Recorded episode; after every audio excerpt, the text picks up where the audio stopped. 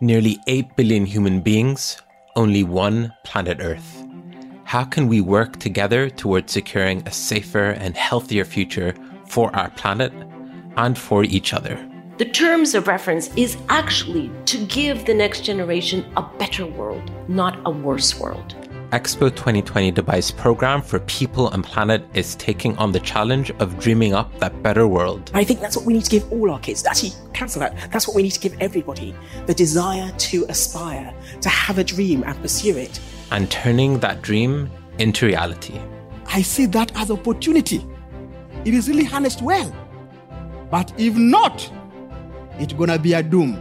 This six month long series of events and experiences invites you to join changemakers and innovators from across the world as they exchange ideas and solutions for a more sustainable future. From climate change advocates, I decided right then and there that I was going to change my attitude and I was going to help the world change its attitude on climate change. to space scientists. We need to be telling people that. We need people to know that science is truly for everybody.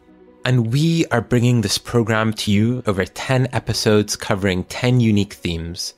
Join us as we profile some of the program's influential keynote speakers and listen as they inspire a sense of responsibility towards our planet, hope, and a belief that together we can change the fate of humankind.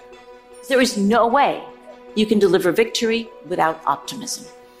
I'm Tariq Al-Olaimy, and this is People and Planet, premiering November 23rd. Subscribe on your favorite podcast app so you don't miss an episode.